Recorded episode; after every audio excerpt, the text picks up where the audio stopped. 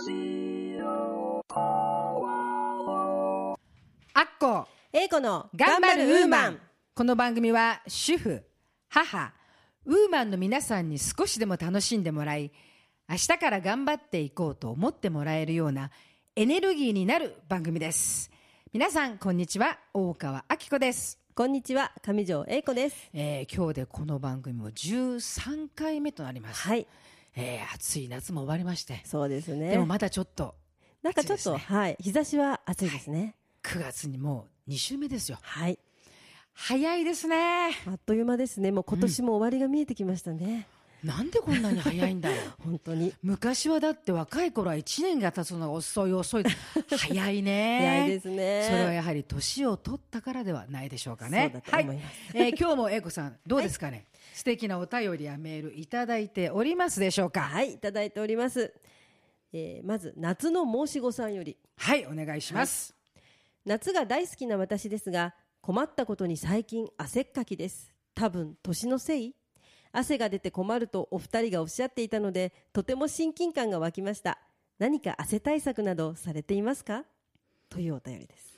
い、やー 本当にね、はい。すごいね。はいみんな寒いって言ってる時にも暑暑い。いで急なんだろうね。あれは本当に困りますね。私ね、はい。あのうちのスタッフのこはい。の方でそういう方がいた時に笑ってたのね、はい。なんでこんな寒いのに急に暑いって言い出すの？おかしいんじゃない、はいって。そういう時に 大人の人たちが「あっここれは大人の事情だからね」って言われた覚えがあるんですよ、はい。今私がそれそうですね。うちの主人や周りの子供たちがとても嫌がっているというか、笑ってます。私もそうです。でしょ、はい。このことはね英子さん、はい。この間も言いましたがまたゆっくりはい。ゆっくり。この女性のためのそうですね。汗についてお話ししたいなと思いますはい。ね。もう一ついただいてはい、おい願いします。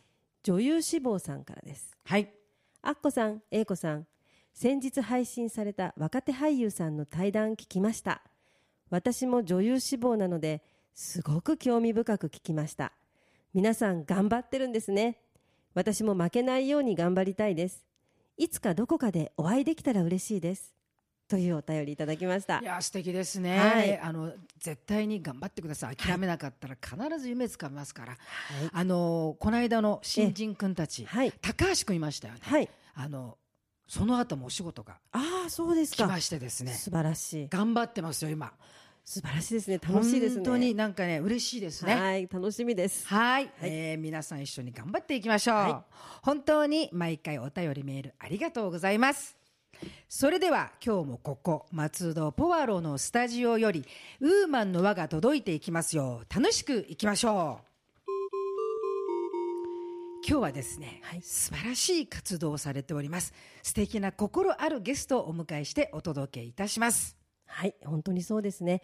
素晴らしい活動をされている方です。ご紹介させていただきます。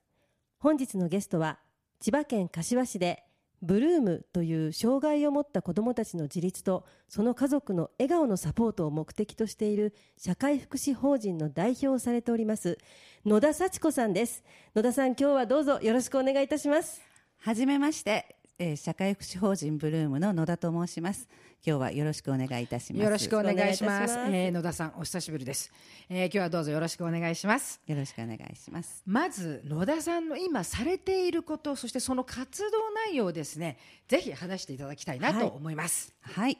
えー、と先ほどあのお話にも出てきましたけれども、はい。障害を持っている未就学から大人までの、えーご自宅で暮らしております在宅支援の、えー、といくつかのサービスを、えー、と私どもあのやらせていただいております。あのーそのいくつかのサービスはい。というそのまあ活動内容みたいなことだと思うんですけどそうですね。あの私はじめこのラジオのお聞きの皆さんはちょっとあまりわからないことなのでそこら辺をですねはい。野田さんにぜひ聞いてみたいと思いますのでね。その活動内容をぜひはい。お話しください。はい、えー具体的にはですね、えー、と私どもの法人は障害者専門ということで、はい。まあ、ご高齢の方のへのサービスはしてないんですけれども、はい。障害を持った方々専門のヘルパー発見をあの、えー提供しております。はい。それと,、えー、と小さいお子さんに関しましては、えー幼稚園のようなものですね。昼間日中お母さんから離れてお子さん一人で通ってきていただく、えーデイサービスのようなものそれと放課後デイサービスといいまして障害を持った小学生から高校生まで、えーと、実はこういう方々って、えー、学校行った帰りにどこも行くところがないんですね。うん、学校と家の往復で、まあ、終わってしまう一日が、はい、そして大人になっても実は作業所と家の往復で終わってしまう、うん、えー、その辺をですねもうちょっと有意義なものにしたいということでこの放課後デイサービスを、えー、13年前から始めてるんですがそのようなサービスをいくつかやっております。すごいですね。13年間、ね、はい、すごいですね。はい。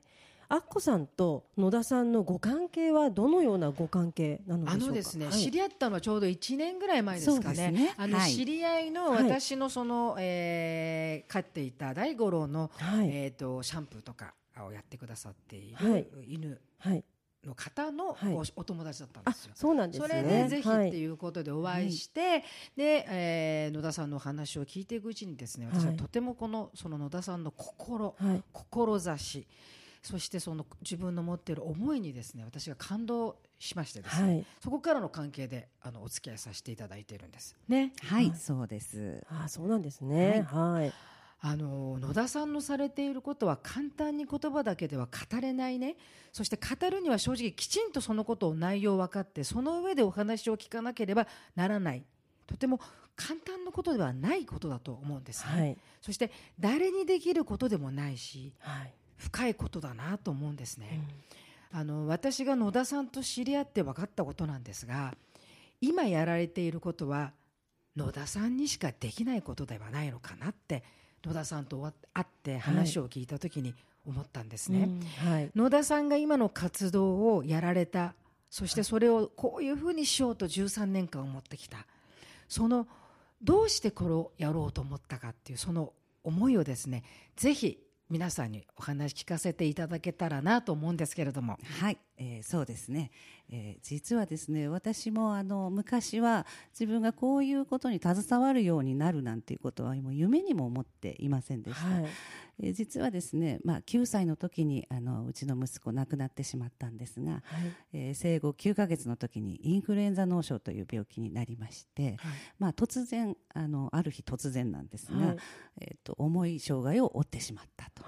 まあ、2ヶ月ほど入院して、まあ、家に帰ってきたわけですがあの以前の息子ではなくもう笑うこともしませんしっていうような、えっと、いわゆる心も体も重い障害を持ってしまいました、はい、まあ、その当時私あの上にお姉ちゃんも3歳のお姉ちゃんいたんですが、はい、まあ、そこからその息子とあの介護生活が始まると、はい、夜中も寝れない、はい、で一日中寝れない。こんな状態の中でいい家庭があの築けるのかと、私は一体笑え笑えなくなってしまったんですね。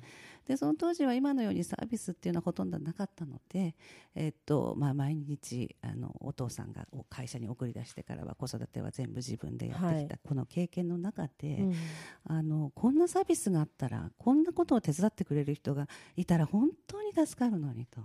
そしてあのもうちょっと兄弟の方にも心を傾けたいなと。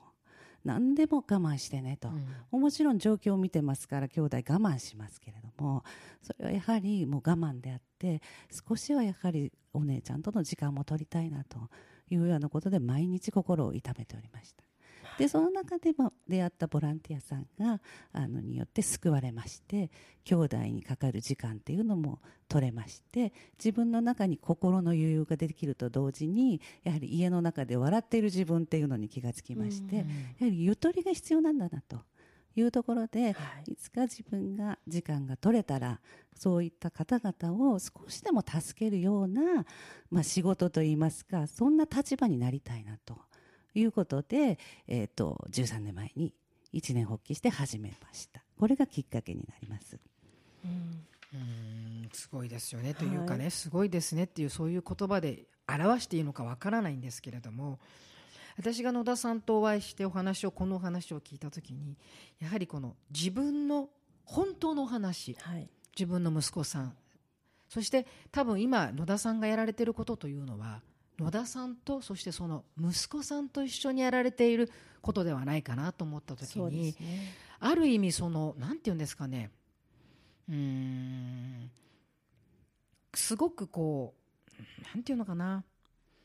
感動というかですね私の心にカンときたものがあったんですよね。はい。で野田さんがそれをこうまっすぐの心でまっすぐに私にお話をしてくれた気持ちに私は感動してそしてそれはやはり先ほどもお話ししましたが野田さんにしかできないなという。うん。やっぱり体験者。はい。だからこそ人に優しく人のために今度それを作ろうという親子で作られたことなんじゃないかなって思ったんですよね。そうですね。いや私あの今野田さんがおっしゃっていた3歳のお姉ちゃん。はいと実は同じ立場でして私は弟がダウン症なものですから、はい。い、あのいわゆる兄弟児なんですね、はい。でそのダウン症も、まあ、あのおかげさまで順調に大きくなりまして、今は44歳のおじさんになりましたけれどもやはり、まあ、あの子供の頃からやはりどうしても弟中心の暮らしとでみんなであの要は全員が親みたいな私も親母も親父も親でであの一緒に育てていったという経験があるものですからやはりあの兄弟児に対してという兄弟児に対してのそういうあの何かあればまたちょっと気持ち違ったのかなと思うんですけれども、兄弟児の方にはどのようなことがしてもらえるのかななんて思って今の、えー、と組織そうですね、はいあの直接的な支援っていうのは、まあ、ご兄弟の方には、まあ、できていないのが現状なんです。ただやはりそのご兄弟が望むこと例えばはい。お母さんに運動会に来てほしい、うん。あるいは家庭、えっと授業参加に来てほしい、はい。お母さんと一緒に手つないでちょっと買い物に行きたい、はい。っていう時にそこにやはり誰もその障害を持った弟や妹さんやご兄弟を見てくれる人やうん。場所がなければ物理的に行けないとはいいうところで障害を持ったお子さんたちの支援をすることでご家族の支援につながっているというような形であのさせていただいております。ああなんだかすごく私は今嬉しい気持ちになってます、まあ、私が子供の頃にもし野田さんのような方と知り合えたら私ももう少しあの普通の子供っていうと変ですけどね普通の子供の暮らしができたんじゃないかなと思うので今関わられてるあのご家族の方とても幸せだなと思います。あのラジオのねお聞きの皆さんに、はい。ぜひこの今回特に聞いてもらいたいなと思うのは、あの野田さんそして英子さんね、はい私も英子さんとも2年ぐらいお付き合い野田さんと、お二人ともまっすぐな目をしている。でやっぱりそういう家族を持たれた方っていうのはもしかすると普通の我々よりたくさん苦労してるんだけれどもすごくまっすぐであるなって思うのね。で英子さんとなんかもう付き合い長くてこうもうね、このラジオだけじゃないもう家族の付き合いになってこうい。るけれども その昔の話とかも聞いているけど、やっぱりこう自分を少し我慢したことがあった。だから今でもその大人になってもやっぱり彼女は自分の気持ちを我慢するんですよ。誰かを思う気持ちってこれは本当に素晴らしいなと思うんですね。でまた野田さんもやはり自分が息子さんとのことをあるから自分のことよりも自分の思いを相手にっていうはいこういうお二人みたいなことをですね気持ちをですねぜひ私も含めですねぜひラジオの方は聞聞聞かなければいかないいけないなとありがと私はうございま思います。ありがとうございます。いやいやでもお二人ともはね本当に素敵な笑顔でいることがですねあの素敵だなと私は思うんですね。ありがとうございます。あのこう笑っているっていうやはりさっきも野田さんが言ったように自分たちが家族が笑っていることたちことが一番大切ですよね。そうですそうねで。すね、はい本当に。その支援をするっていうのは並大抵じゃないですよ、うんはいそれはきっとたくさん涙を流した人じゃないと笑顔のお仕事はできないんじゃないですかね。でも本当なんかあのお話伺ってて、もう私が本当にそういう方がいらっしゃったらなと思ってることをされてるなっていうのを本当に実感してます。素晴らしいなと思います。ありがとうございます。でそのね野田さんがずっと息子さんとあの思いをあって13年やってきたその思いがですね、はい。今度この新しいまた一つの息子さんと野田さんの思いとなって、新しいこう施設がはい。なんかできたそうなんですけど、そのことをぜひあのお話ししていただきたいなと思うんですけれども。そうですね。えっ、と実はですね、私たち、はい。えっ、と13年間、えー小さいですね。賃貸物件を借りてあのデイサービスとかをはい。やっておりまして、はい。まあもちろんそれ街中にあるんですけれども、はい。一つ借りるのにですねとっても大変なんです。うん。やはり、はい。あの理解を得られない隣に住んでいるまあ住宅街のところを借りると、そうだね。そうですね。声がうるさい、はい。実際ちょっとキャーとか声を出す方がいると、はい。うるさい。それからあの火事は出さないのかとかもうとにかくやっぱりいろんな、あーもちろん、はい。あのその方の気持ちっていうのも分からなくもないんですが、はやはり借りるということはそういうことでやはり私たちの目的として大きな声を出して裁く人がいてもそれでも笑ってあのそんなにしとか言わないで、はい。大きな声出しちゃダメとか言え言わなくていいような環境をやはりあのできたらいいなというふうにずっと思っておりました。はで今回いろんな人の支援とかですねあのいただきまして、まあ、私たちも頑張ったんですが、えー柏市の新柏駅っていうところがあるんですが、そこから歩いてちょっとのところはい。あのすごく環境に恵まれたところにの土地に出会いまして、えー、と施設があの5月に出来上がりました。あのその施設のお名前とかっていうのあるんですか、はい、えっ、とブルームの森という素敵だあねの名前です。ブルームの森はい、はい。素敵。ありねがとうごなんかざいます優しい気持ちになってね。そうですね。うん、はい。森っていい。ね。すごくいい名前ですそうねですね、あの駅から近いにもかかわらず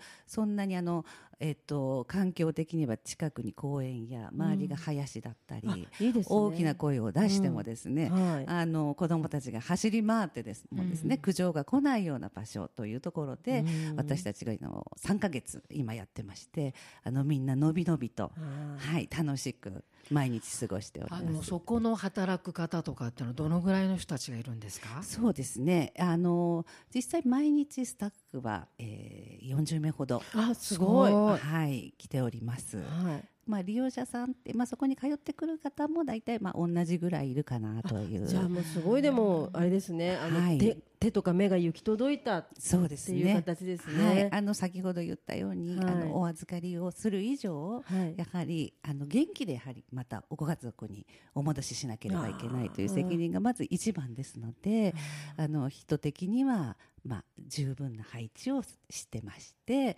何しろあの楽しいことを一個でもして返してあげたいなというところでやらせていただいてます。ブルームーンのブブルームの森森の森あの野田さんがお母さんになってるんでしょうそうね。ですね。森のお母さんそれではい笑ってみんなに笑顔を描いて。はい。いいであの野田さんの息子さんがそのブルームの森の上のところからいつもはい明かりを照らして、はい。そうですねあの野田さんの笑顔そしてそこに来る皆さんの笑顔で息子さんが笑ってるじゃないですかね。そうですね。素晴らしいですね。はい。ありがとうございます。こういうことってねあのなんていうのかな今野田さんも言ったようにここまで来るのに大変だったと思うのにやはりはい。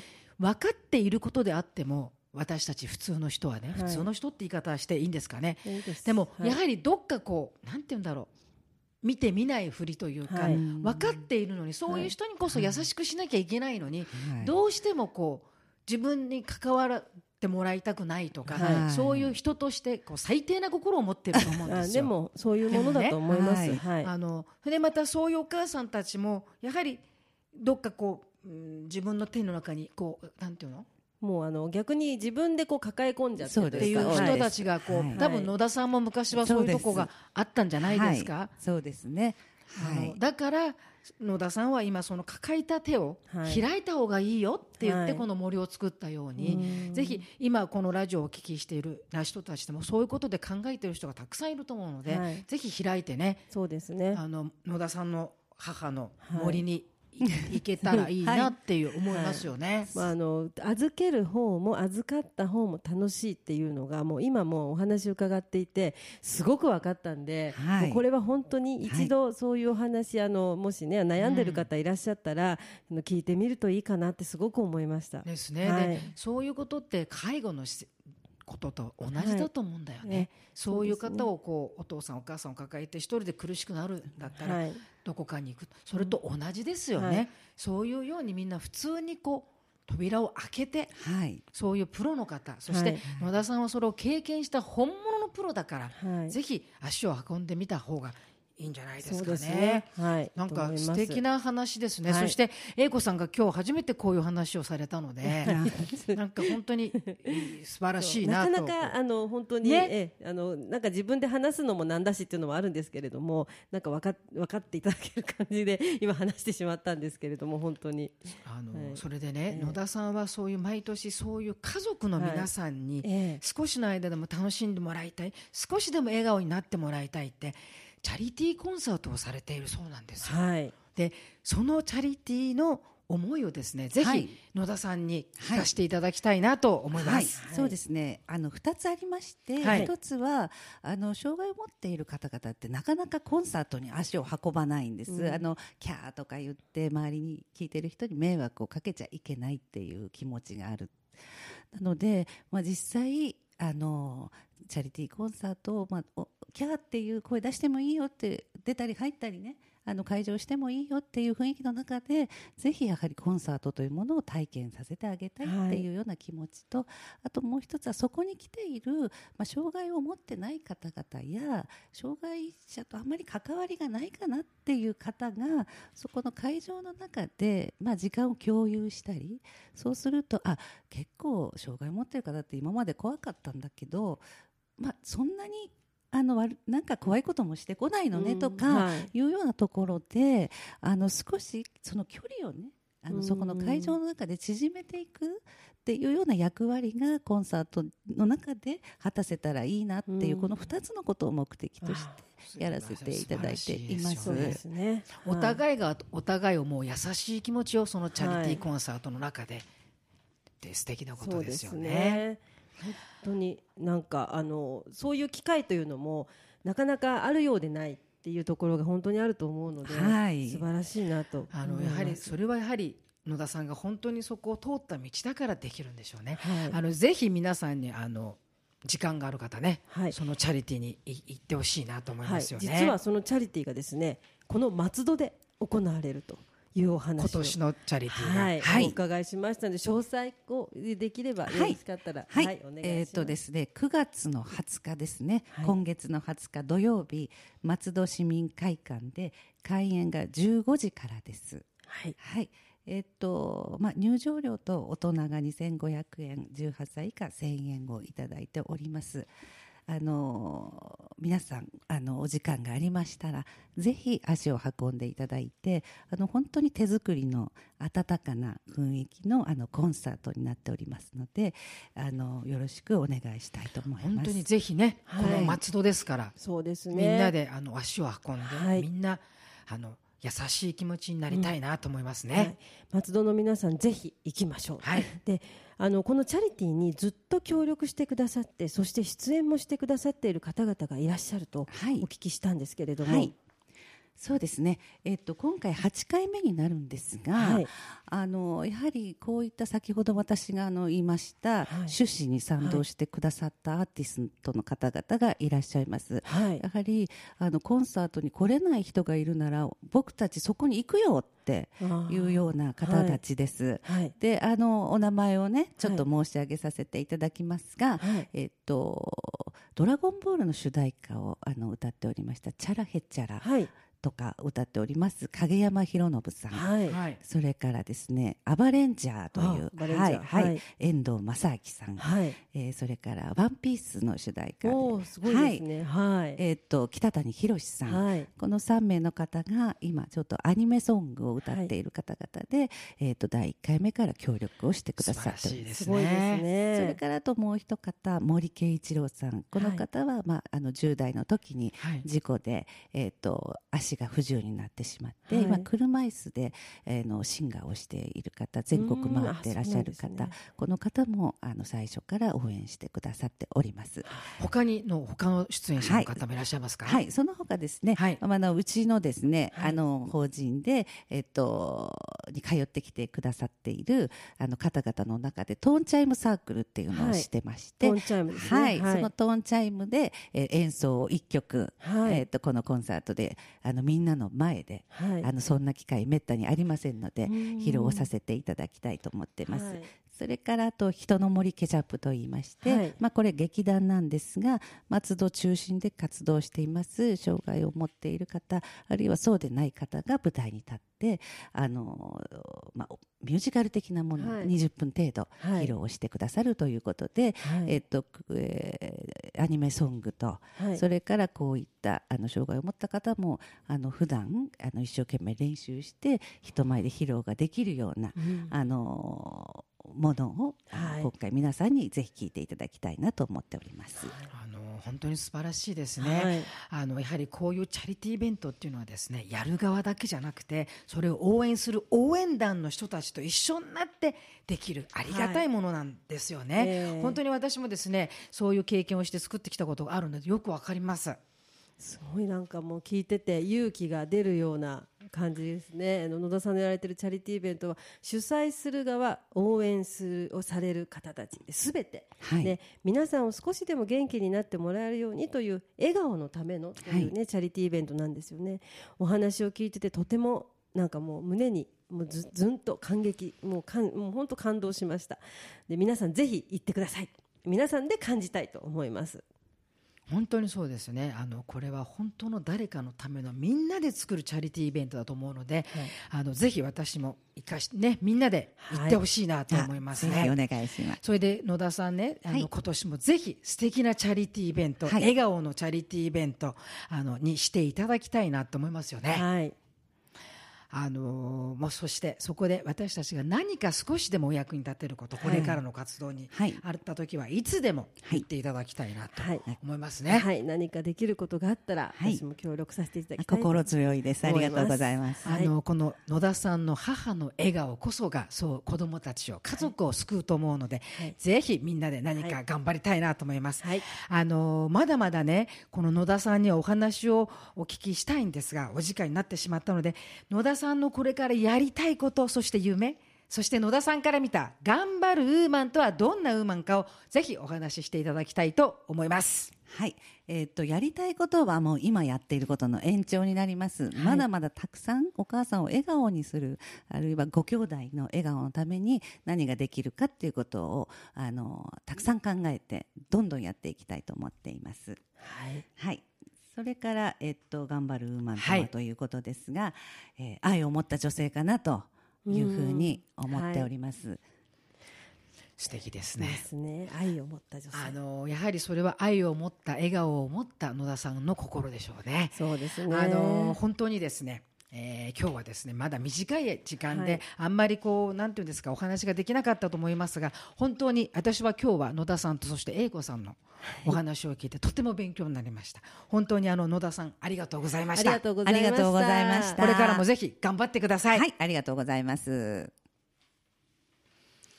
えーはい。どうでしたかね？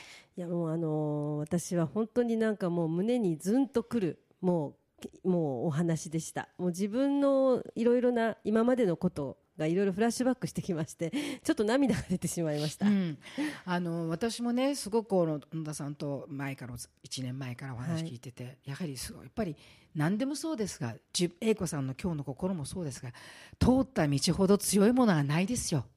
通った道ほどはい。説得のあるものはない、そうですね、うん。だからそ、こそ野田さんと英子さんの笑顔がみんなを元気にさせるんだなと、私は今日強く思いました。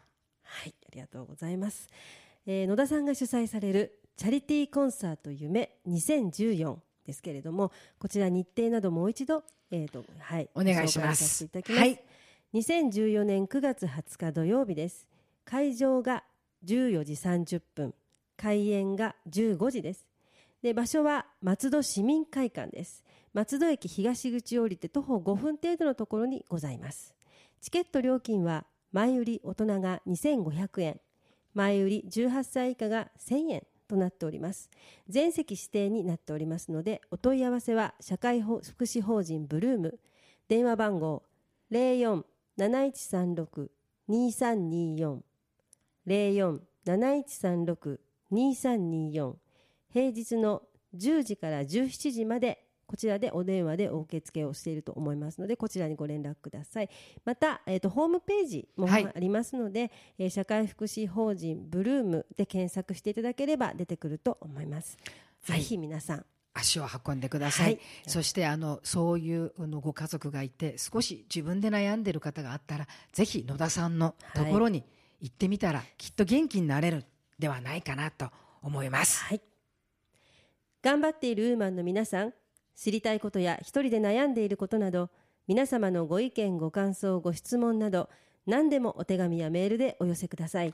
英子さんと二人でどんな小さいことも話していきますので何でもご相談ください。お待ちしております。お便り宛先は、郵便番号271-0092、千葉県松戸市松戸1306、鈴木ビル3階、FM 松戸、頑張るウーマン係、またメールアドレスは、ウーマンアットマーク、FM 松戸ドットコムです。ポッドキャストや iTunes でお聞きの皆さん、インターネットでラジオポアロと検索していただければ、一番上にラジオポアロ公式ページが出ます。配信こぼれ話や番組内でご紹介したゲストさんやお写真などもアップされていますので、ぜひ一度見に来てくださいね。Facebook ページもあります。どうぞ皆さん、いいね押してくださいね。Facebook 以外にもミクシーページ、Twitter などもありますので、どしどしご意見をお寄せください。